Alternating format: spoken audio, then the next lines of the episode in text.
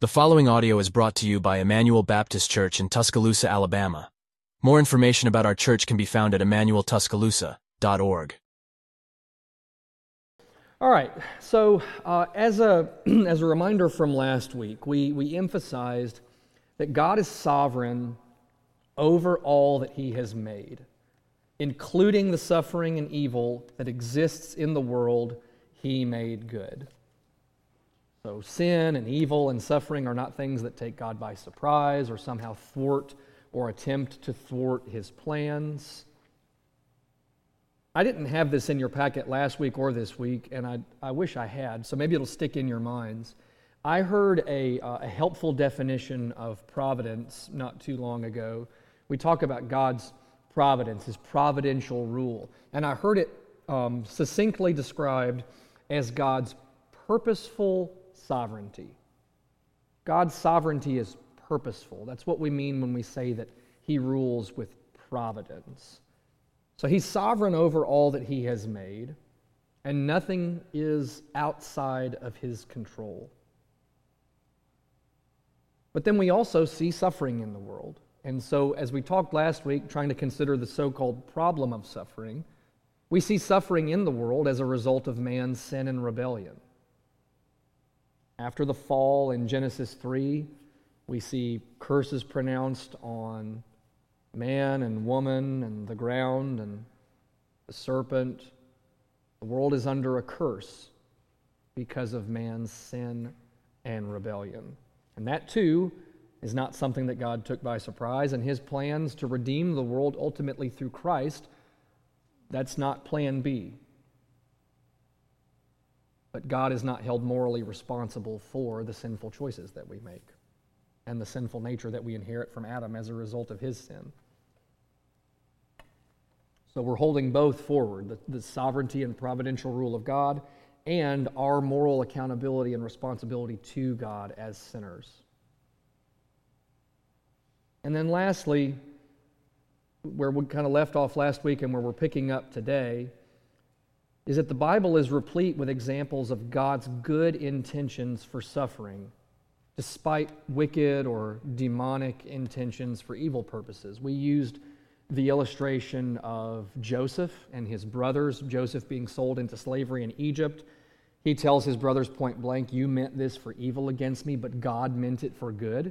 We saw some of the good that um, God accomplished through that in saving God's people from famine and delivering them safely into Egypt.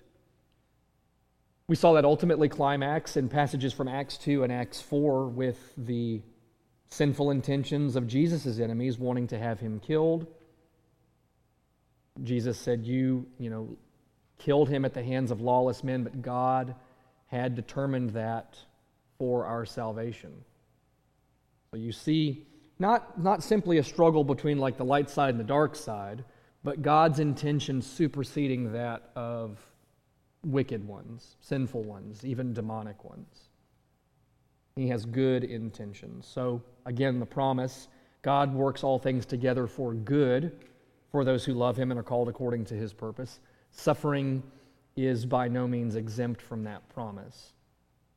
And we're going to talk today about a number of ways in which God works and brings good not despite suffering, but through it. So, moving along in your packet, and remember, you've got verses on the back that's meant to be a resource for you, not just in uh, verses for today, but also in uh, Psalms that uh, reflect lamentation and suffering, a bibliography of resources that I've used in putting this packet together, and suggested songs and hymns from our library that reflect crying out to God in the midst of trials or, or difficulty or suffering. And I'll reiterate this, especially if you weren't here last week.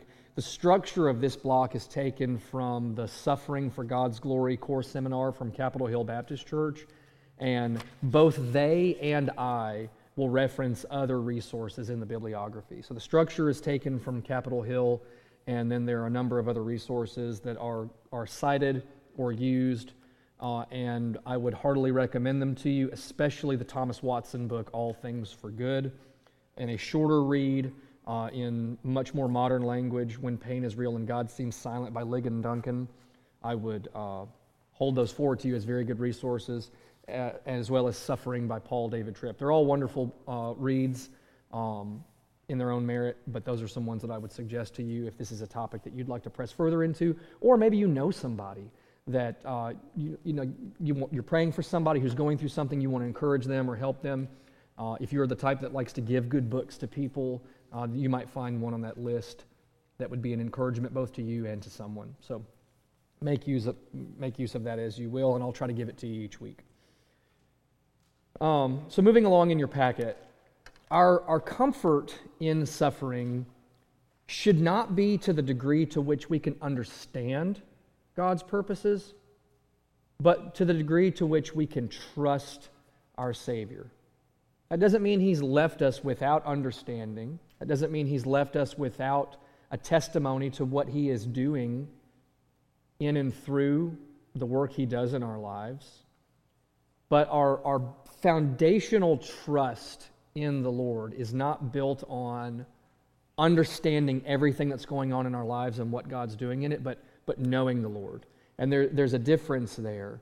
Um, this is maybe slightly related to this. I saw a news headline this week that um, there is a, a, famous female American soccer player from our uh, women's national team that just played her last match. I don't remember how to pronounce her name, Megan Rapinoe or Rapinoe. Um, it made national news that early in the, her final match, she got injured. It was a, a game and it would have been season ending injury. And uh, she is pretty outspoken in her um, anti Christian worldviews and lifestyle. And she used her injury uh, as basically her evidence that, well, clearly there can't be a God because if there was a God, he wouldn't, he wouldn't let me, you know, go out from my last game with this injury.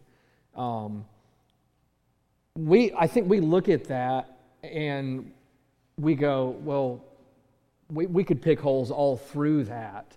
Um, the fact that she has a beating heart and lungs to breathe and a professional soccer career and all sorts of things. There's plenty of evidence in her life of the grace that she has received from God. Um, but she's embittered by her, her suffering and is using it as further evidence and heart hardening against the reality and truth of God. And we can look at that and go, yeah, I see the problems with that. But I wonder in our own lives if we can become embittered or if we can become frustrated or if we can be given to doubt when likewise we don't understand our circumstances, when we, we're not getting the answers that we want about, you know, why is why am I struggling with this wayward child? Or why is my health continuing to fail? Or why am I having frustrations in my marriage? Or why is this person at work so difficult? Or why can we constantly, you know, not keep our car out of the shop or, or whatever? And uh, it, it, may not be a, as vocal and certainly anti Christian as this soccer player, but uh, it's a reminder, I think, for all of us that our, our, understand, our comfort is ultimately not drawn from our understanding of our circumstances, but in knowing who God is and, and what he promises to his people. Isaiah 55, 8 and 9 is a good reminder. The Lord says, My thoughts are not your thoughts, neither are your ways my ways, declares the Lord. For as the heavens are higher than the earth, so are my ways higher than your ways, and my thoughts than your thoughts. So we do not have the ability to comprehend all that God is doing. And He is not obligated to tell us all that is on His mind. He, I think, primarily tells us who He is. And our comfort is drawn from His good character. And so it's that, it's kind of a step removed then from the understanding. I thought about this, I was trying to think about this kind of as an example with my kids. There was a, uh, an argument, uh, a, a disobedient uh, child situation, and um, the, the kid in question had been, um, had been given instructions on completing a school assignment. It was going to take a number of hours to complete but it wasn't due for another several days. And so, teacher slash mom says to child, you need to pace yourself. You need to do a little bit of work each day, get about an hour of it done each day, and then by the end of the week, you'll be, you'll be ready if you, if you pace yourself. Uh, child did not follow those instructions, and you know, lo and behold, we get to the day before the, the project or assignment is due, and it takes this, this child of I'm trying not to use gender pronouns so you can't figure out who it is. Um, it takes this, this child of mine about four hours in one sitting to do a project that should have been, you know, not as overwhelming. And it was frustrating for the child. It was frustrating for my wife, the teacher. But what I, what I told uh, my, my wonderful child, who, who never does things like this, um, was Did you not trust your mom that her counsel was good? I, I, I think it ultimately boiled down to a trust issue. The child did not trust mom slash teacher to have the child's best intentions and to know what was good and right. And so, in, in failing to trust the good counsel, the child suffers for it. And so, it became not about, for, for this kid of mine, it wasn't about, I don't understand why I have to do this assignment. It was, are you trusting those in authority over you? And this was an example where this child was not.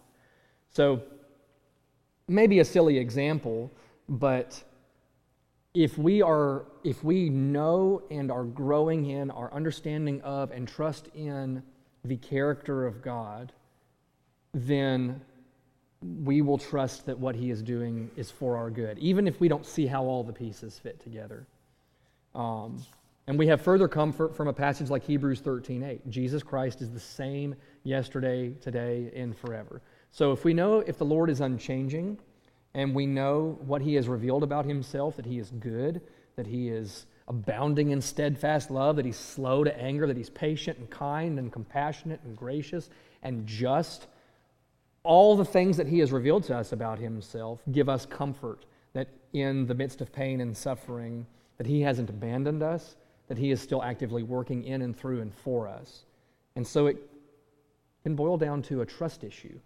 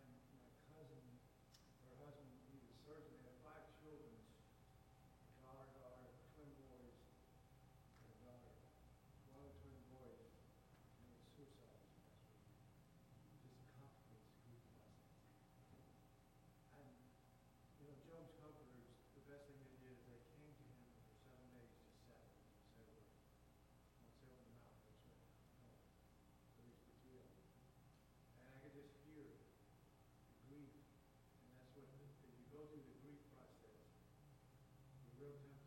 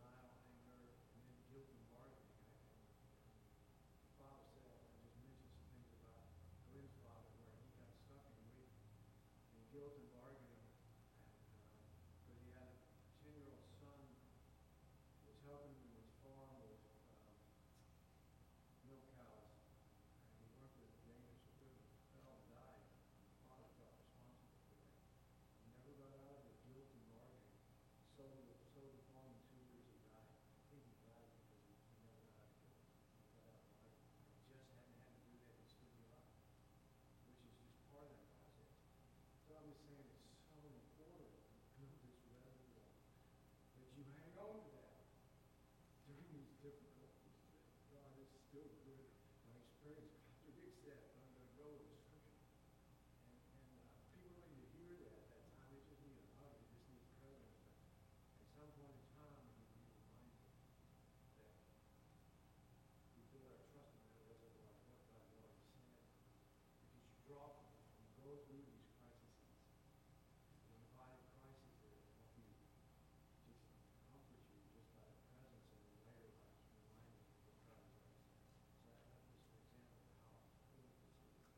Yeah, you're going to do one of two things. You're, you're going to interpret your circumstances in light of God and His truth, or you're going to interpret God through the lens of your circumstances. And we want to place the Lord as the lens through which we see our circumstances and not, not the other way around. No, I mean, I think what the, what the soccer player said probably resonated with a lot of people. Well, clearly, clearly, if God were loving, He wouldn't let you get hurt in your last game. Yeah, and that it's also a slap into face, slap in the face of just the the common grace that that she has been shown. So, um, but my point in bringing that up, we're not largely talking about suffering in the lives of unbelievers, especially today. We're talking about our own suffering. We too can get myopic and focus on the, the pain, the suffering, and let it come to the forefront. And then we start seeing the Bible and, and the Lord's character through the lens of that rather than the other way around. And so it's good to remind us about the character of God and what he promises to do through suffering to help keep our perspective right. And to kind of piggyback off of what Timothy said, it also means that we should be careful in ministering to people who are suffering. Job's friends are a perfect example of, well, it started well, going and being with him, but we can't make assumptions about why, particularly, something is happening. We don't want to trivialize what's going on with people's lives or their pain. The last thing we want to do is try to turn their suffering into some sort of riddle that we're trying to solve. And so, you know, Job's friends heap on him, well, they had a very black and white view of the world, right? Well, you must have done something bad, so just own up to it and you know, this will all work out. And you can forget his kids are dead, he's lost his health, most of his possessions, his wife is ready for him to abandon the Lord. So we don't want to trivialize what's going on in the lives of people. It should also cause us to be careful in ministering to people. And I think we'll press further into this a little bit later on in our study. Um, but there is something to be said for just the ministry of presence, like Timothy said, uh, especially. You know, you mentioned the, the, the suicide of a, a, loved one. I mean, such a just a shock and a explosion of um, you know disruption into your life. That's probably not the appropriate time to do a ton of talking. That may, that time may come but presence also shouldn't be underestimated. And we'll, we'll talk about that probably in future weeks. Today, we want to consider suffering as a gift. Um, you know, we, we said this last week, I think, when we were talking about James 1, when James says that not incontroversial, count it all joy when you face trials of various kinds. If, if you had given me like a fill in the blank Bible and it said count it all blank when you face trials of various kinds, period, I don't know if joy is the word I would have written there. I don't know what you would have written there. But uh, sometimes you come to a passage like that and you're like, that's really not what I want to count it. I'd like to count it something else. I'd like to count it maybe a cause for complaining or, uh, you know, something to lead me to despair. Certainly not joy. But we are enabled by the Spirit to count it all joy, at least in part because of God's promises to us in the midst of it. Um, we do see that suffering is granted. And this kind of reinforces the idea of God's providence in it. It's not just that, well, it happens, right? That's the world you live in. It, it happens. God grants suffering to his people for the sake of following Christ. In Philippians 1:29, Paul writes, "It has been granted to you that for the sake of Christ you should not only believe in him, but also suffer for his sake." And then Jesus says very plainly in Luke 9, For whoever would save his life will lose it, but whoever loses his life for my sake will save it. For what does it profit a man if he gains the whole world and loses or forfeits himself? The Bible gives us every expectation that suffering is, is coming and that God rules over it, even that it is something that he grants. And if it's something that he grants to his people, then we believe that it is a good gift, not something to be despised. Not good in and of itself. We want to be careful about that. So, this is where, like, uh, funerals can be tricky. We don't want to adopt a theology where we make death something good. We can, we can simultaneously say, the suffering that God brings to me is for my good. And in that, I can count it all joy. And we're going to talk about some of those reasons why. But we don't want to say that the, um, the means by which that happens is necessary, necessarily inherently good. Death is an enemy. And so we're holding it in apparent tension God's goodness and good purposes even through things that are not in of themselves good. Does that make sense? I shared with y'all uh, briefly my testimony last week that my first being connected to this body of believers and to the gospel was through directly the death of my older brother. So I don't look at his death and say, his death is a good thing, because death is not a good thing. Death is an enemy but I see the Lord's providence in how that was used in my own life, and I see the good that He has worked through it. And so we want to be careful not to end up calling things good that are not good, while also not divorcing that from the Lord's providence. Does that make sense?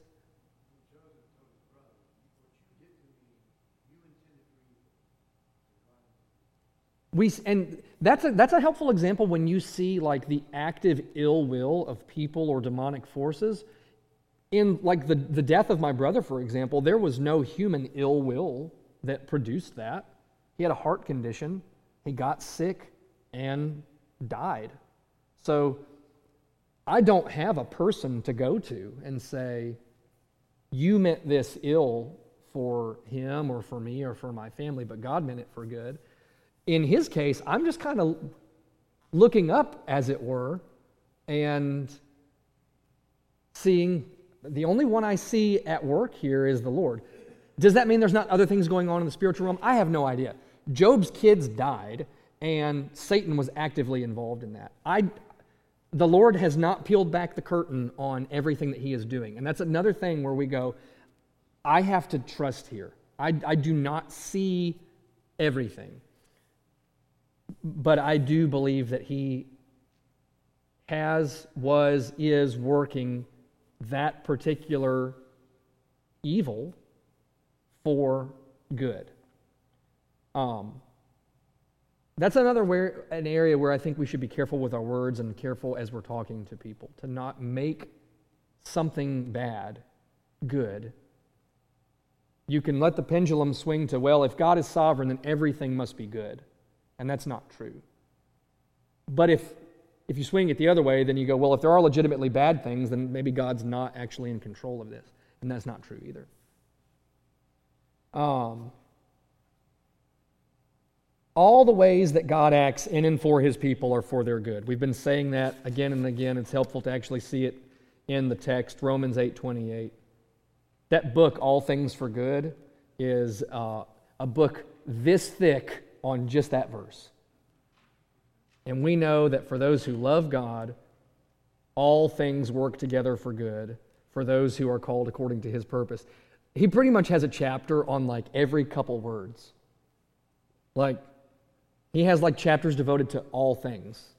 So, if you love the Puritans, you need to get you this book. If you don't love the Puritans, this book might make you love the Puritans. It's a good one. All things work together for good for those who love God and are called, called according to his purpose. This is not exclusive to the New Testament.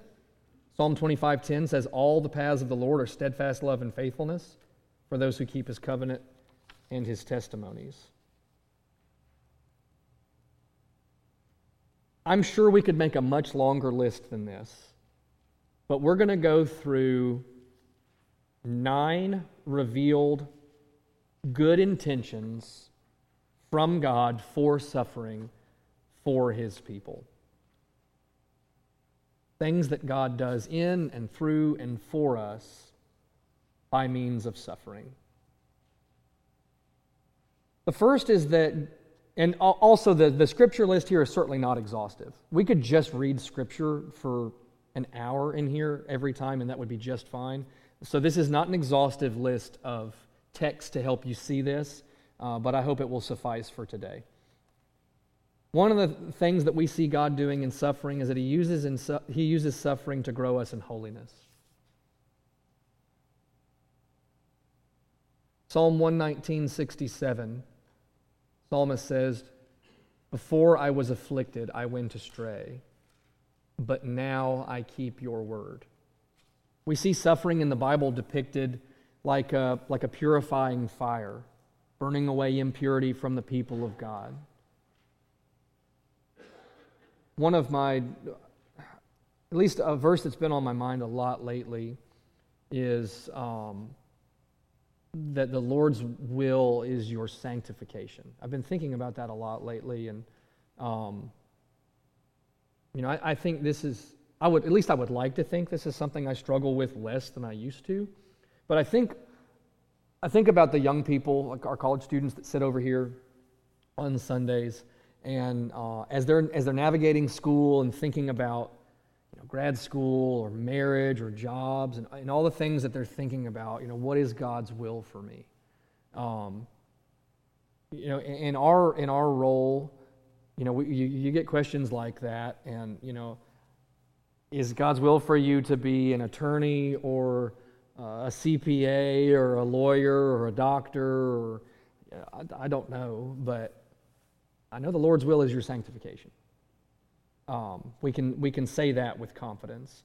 And further, that He accomplishes that purpose through suffering. Suffering gets our attention, and we see Him using suffering to bring about our holiness. We actually see something um, similar actually in, in Jesus. And Michael will get to this in Hebrews. Uh, I hadn't intended to talk about this today, but you, you see um, the man, Jesus Christ, Hebrews depicts him as one, as one who, though he was a son, learned obedience through what he suffered. And so, not only is God doing that in the lives of his people, he actually holds Jesus forth as one who, in the incarnation, is suffering greatly and is held forth to be the perfect Son of God. And so uh, we um, mimic that, I suppose you could say, as it were, in our own suffering. Of course, Jesus does not have sin to be removed, there's no dross to be removed in him. Yet, in taking on the flesh of a man, he learned obedience through what he suffered. Likewise, God intends for us to grow in sanctification through what we suffer. That shouldn't surprise us. I mean, that, that's really what sanctification is, right? It's becoming more like Christ. In doing that, Romans 5 3 shows us that God intends for suffering to build and grow our perseverance. Not only that, but we rejoice in our sufferings, knowing that suffering produces endurance. When you see calls like in Romans 5 or in James 1 to count it all joy or to rejoice in your sufferings, again, it's not because of the thing itself. I, I don't look back on the death of my brother and I go, I rejoice that my brother died. It's not the thing itself that is the cause of rejoicing. It's the character of God and the faithfulness of God through that that we are thankful for. We rejoice in our sufferings. It does, it's not a period there. Knowing that suffering produces endurance. Same thing with James. Count it all joy uh, as you face trials of various kinds. And then James fills in the blank of some of God's revealed purposes. That's actually the next uh, verse on your, on your packet. He grows us in maturity. This is James 1 2 through 4. Count it all joy, my brothers, when you meet trials of various kinds, for you know that the testing of your faith produces steadfastness. And let steadfastness have its full effect, that you may be perfect and complete, lacking in nothing. The joy does not come from the trials in and of themselves, it comes from the knowledge that as God is using these things to test our faith, He is producing steadfastness, maturity. That is where the joy comes from in the trials. He uses it to teach us His Word. Psalm 119, 71. I was reading over Psalm 119 a little bit in the last week or two, and I, it kind of struck me how many times the psalmist says, It was good for me that I was afflicted. When I think about Psalm 119, I kind of think about it as a, as a chapter in the Bible about the Word of God, and it is that. But there's so much in there about affliction. It is good for me that I was afflicted, that I might learn your statutes. It's a means of God teaching us His Word. You can probably testify in your own experience of suffering that as you, as you go through those things, the Lord will bring to mind and bring to your attention things in His Word to comfort you and to encourage you, to help you. God teaches us His Word and uses suffering to do that. This is an important one. 2 Corinthians 1 3 and 4 helps us see that God intends for suffering to help us encourage others. Blessed be the God and Father of our Lord Jesus Christ, the Father of mercies and God of all comfort. Pay careful attention to this. Who comforts us in all our affliction, so that we may be able to comfort those who are in any affliction with the comfort with which we ourselves are comforted by God. Suffering, I'll speak for myself anyway. It's very easy for suffering for me to make me an inward looking person. Pain kind of naturally does that to you. If you are in physical pain, your attention is directed to the source of that. I don't like this. I want to be rid of it. What do I need to do to get rid of this pain? And suffering of a variety of kinds naturally makes us more inward than we already are. We don't need help being selfish. And pain, without spiritual eyes to see, can make us do that even more. I think it's helpful in Second Corinthians that we see one of the things God intends for us to do in suffering is not to be drawn inward, but to be looking outward. Because as we are comforted by God in our affliction, there's an inherent, inherent promise there for God's people that there is comfort to be expected in our affliction. But it's not just for our own sake, it's so that we may be able to comfort those who are in any affliction. So, you may be able to look back on things that you have experienced and suffered and trials and difficulties that you've gone through.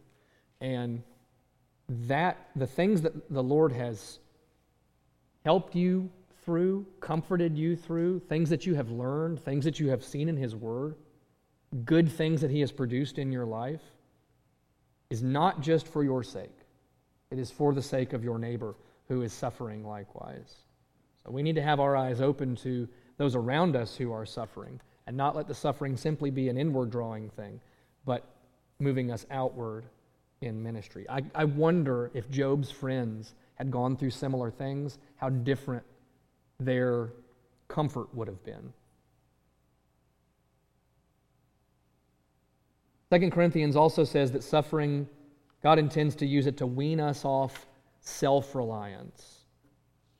I wonder how many things are more offensive to God than our pretending that we are independent of Him. We do not want you to be unaware, brothers, of the affliction we experienced in Asia, for we were so utterly burdened beyond our strength that we despaired of life itself. Indeed, we felt that we had received the sentence of death. But that was to make us rely not on ourselves, but on God who raises the dead. My kids are getting to an age now where, in some very practical ways, they just don't need us as much for everything as they used to. And that's kind of a double edged sword for me.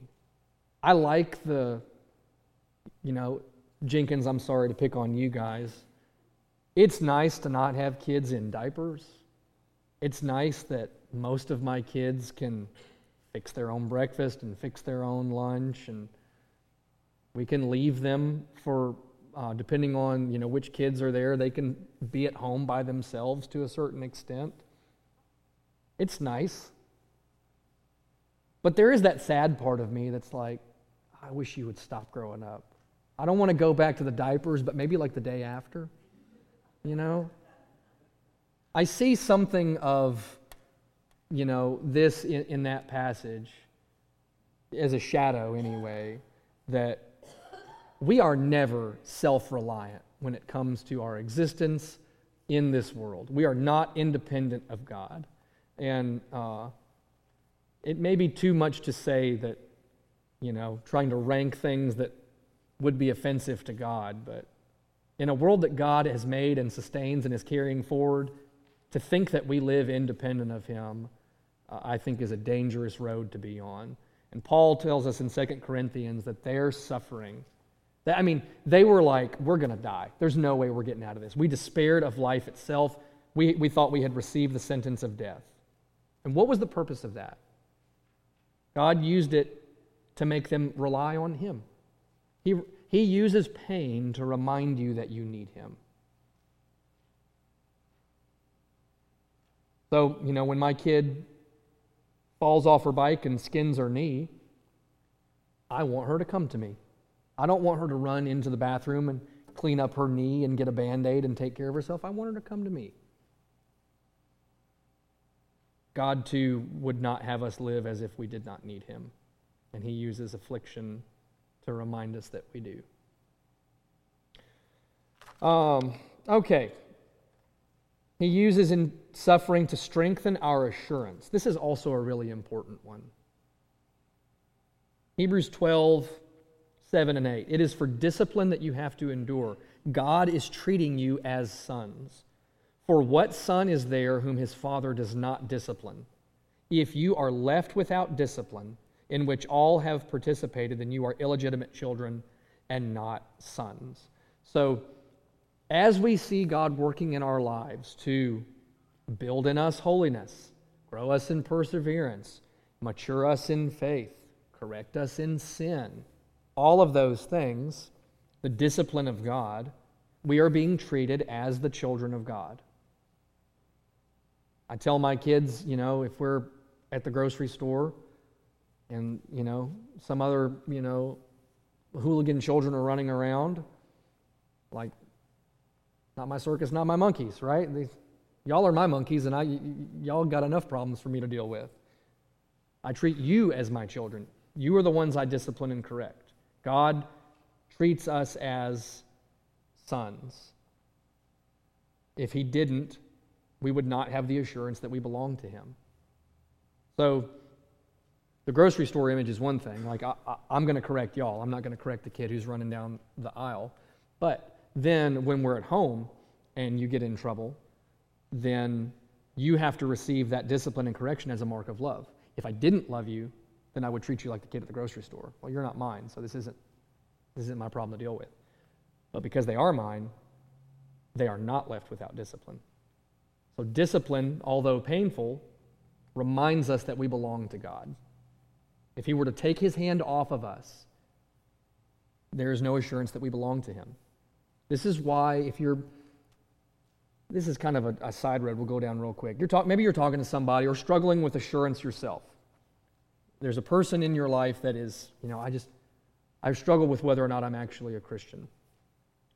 One of the things that you can press into is well, does the Lord correct you in your sin? You experience the discipline of the Lord? Do you see Him bringing you to conviction? Do you see the good things that He means to do through those things being done in you? Or, or not?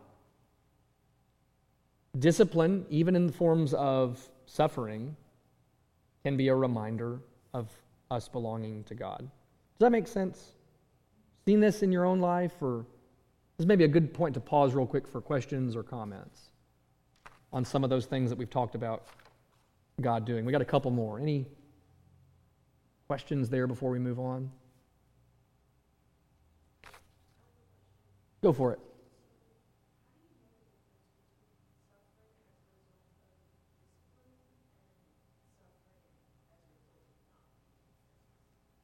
That's a really good question.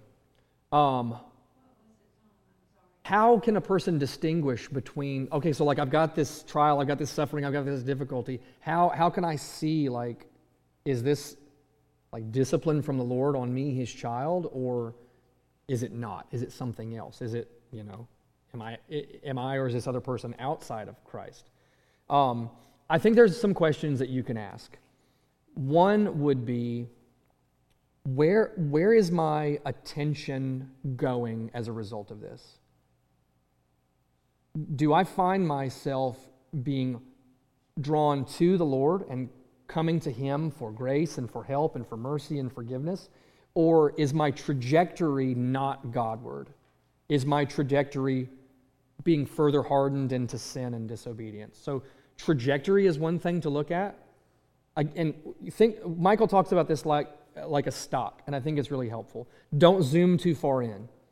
If you zoom too far into your life in one of the valleys, you may go, Well, I guess I'm not a Christian because today I really blew it. You need to zoom out far enough where you can see progress or lack thereof over time. So, trajectory is a better word than like just where I'm doing today. So, one thing would be like, what, what is happening as a result of this? Is my trajectory more reliance on God? Is it trust in the gospel? Am I taking the sin that I'm experiencing, that I'm, um, that I'm walking in, or that I feel like I'm being corrected for? Am I coming to the Lord with that and casting it on Him? Or am I trying to bear this myself? So ask some of those trajectory questions. I think that's one thing. Um, Matthew 13 44 is a good verse in the New Testament that kind of depicts salvation as the discovery of a treasure, the treasure hidden in the field.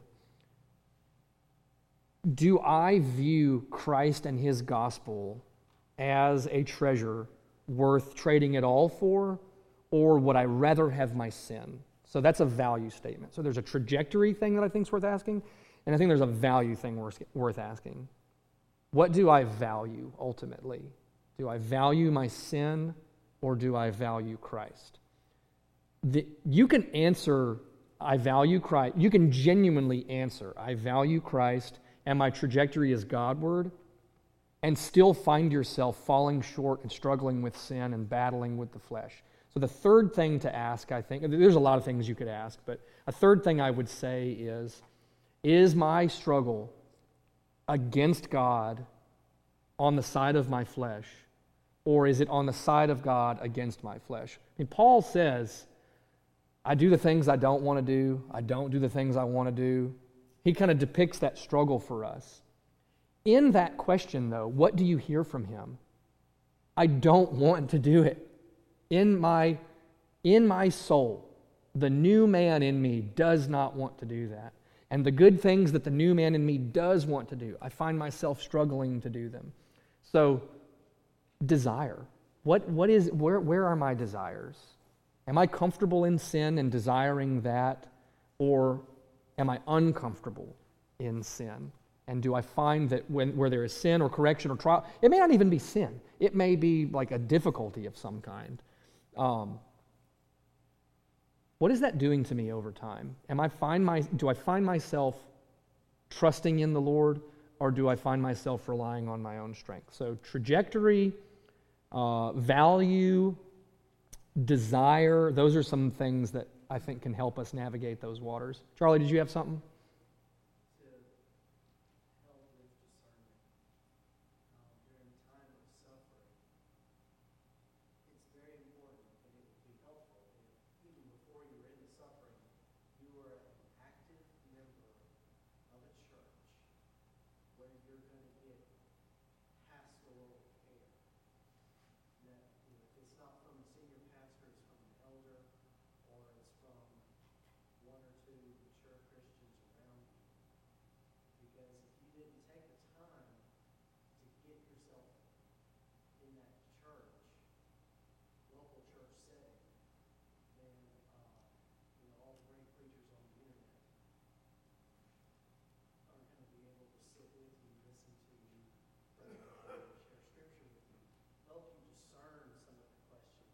Yeah, that, that's it right there because who, who helps me in any sort of way to navigate? Can you measure the trajectory of your life by yourself? You need people to look at you and say, brother, this is an area where you, you need to repent, or if it's a sin thing, or I know that this is really, really hard, and one of the things you're being tempted to is to see yourself maybe not under God's loving hand of discipline, but maybe outside of Christ. That this is really testing your assurance. But I can look at you and I see so much evidence of the Lord's work in your life and the fruit in your life. That, that's why we practice church membership the way we, that we do. Church membership is the church saying, I believe this person is a Christian, and I continue to believe that they are a Christian. And when we take the Lord's Supper together, that's us saying, we're still in this together. And what does discipline, what does church discipline do? That's the church saying, brother, sister, be warned. This path that you're on is, is not becoming of a citizen of Christ's kingdom and a member of his body. Repentance is the way we demonstrate, no, I am, I am one of these. And a lack of repentance, continued unrepentance, the church ultimately says, as best we can tell, you're not. So absolutely we need the, the testimony, encouragement, and help from the body of Christ to do that. Um, we could go down that road for a long time, but 100% yes.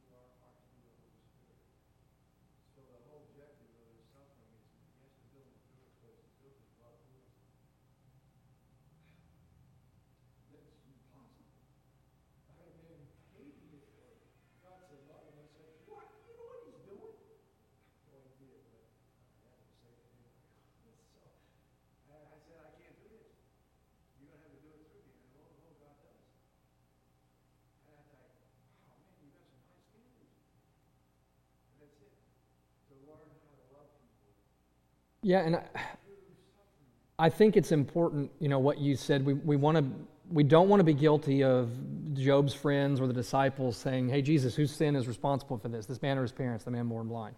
And Jesus said it wasn't that this man sinned or his parents sinned, but that the works of God might be displayed in him. God means to glorify himself through that. So, yes, it is true that, like, sickness, death, and hurricanes, and stubbed toes, and tick bites, and all that, the things that come from living in a fallen world, we don't want to just stop there and say, well, it happens, you know, get over it.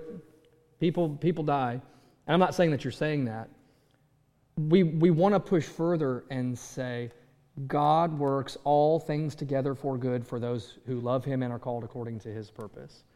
And so, again, it's the lens you're looking through. Is it, is it the Romans 8:28 lens? Or is it the I was in the last soccer game of my career and I, you know, tore my ACL and it's just further evidence that there can't be a God. It's the, it's the perspective that we want to be careful about, which is why, real quick, one of the other things that God does in bringing suffering to us is for the purpose of directing our gaze to Jesus. Hebrews 12:3 says, "Consider him." That's the, that's the command in Hebrews 12:3. Consider him who endured from sinners such hostility against himself so that you may not grow weary or faint-hearted. Sometimes the Bible just commands you to think. Consider him. Consider Jesus. Consider his suffering. Why? So that you may not grow weary or faint hearted. God means for our suffering not just to be inward and not also just to be outward to look to serve people, although that's good and commendable. The gaze is meant to be lifted to Jesus. Look to Jesus so that you may not grow weary or faint hearted. And lastly, to glorify the Lord. Here's a. Did I fail to put Psalm 73 in there? I think. Oh, no, it's on, at least it's in a different part of my packet. Psalm 73, 25, and 26. Whom have I in heaven but you? And there is nothing on earth that I desire besides you. My flesh and my heart may fail, but God is the strength of my heart and my portion forever. In, in Paul's affliction, when he said that they had been given over to despair, they thought they had received the sentence of death, and it was so that, that they would not be self reliant, but trust in God. That glorifies God because it shows him to be trustworthy and faithful and good. When we lean on the good character of God and show forth him as trustworthy and good and loving and merciful and kind, that is glorifying. We're holding him forth to be that treasure worth giving it all for. So, suffering, God intends for it to glorify himself. We saw this in Hebrews 11. By faith, Moses, when he was grown up, refused to be called the son of Pharaoh's daughter, choosing rather to be mistreated with the people of God than to enjoy the fleeting pleasures of sin. Here's the value statement He considered the reproach of Christ greater wealth than the treasures of Egypt, for he was looking to the reward. We talked a little bit about this last week, and this is where we'll close. Suffering exposes the bankruptcy ultimately of this world in its present state. You are more aware of the world's inability to ultimately bring you any sort of contentment or satisfaction or salvation when you experience suffering. When we, when we have the veneer of comfort and ease and prosperity, again, that becomes the lens too. When prosperity is your lens, then God behind it becomes, well, He just must mean for me to be happy, healthy, and wealthy and whole, right? Suffering takes that away, and we see the world and its inability to ultimately satisfy us. And it points us, your, your spiritual thirst, in other words, is meant to drive you to springs of living water in Christ. And you, you need to experience the thirst, you need to experience the pain in order to embrace the goodness and the comfort of God in the midst of it. That's a good place for us to stop. Next Sunday, all the blocks will be together because my family will be out of town. Um, so I believe y'all will just meet in here and you'll get uh, whatever is coming next in church history. Uh, I intentionally designed this to be 12 sessions so that we're not going to have to like double up or catch up. So on Sunday, December 3rd, we will resume um, with considerations of heaven and hell and how we think about eternal suffering and eternal joy. So let's pray as we close. Father, we recognize that often our trials and suffering and the discipline we receive as your children, I know I often do not come at these with a biblical or Christ exalting attitude. I am often selfish and self centered, questioning and doubting. I often am given to lack of trust. We are so thankful for what you have revealed to us in your word. You could be doing a trillion different things in our lives, but we know on the authority of your word so many good things that you are doing. We cling to the promise that for those who love you and are called according to your purpose, all things work together for good. May your word and who you are be the lens that we see our lives through. Help us not to be given to the temptation to interpret you through our circumstances. You are true, your word is truth. Sanctify us in your truth, we pray in Jesus' name. Amen. Thanks for listening. If you live in the Tuscaloosa area and are looking for a church, we'd love for you to visit. Our service times are Sunday mornings at 10:30 and Wednesday nights at 6:15.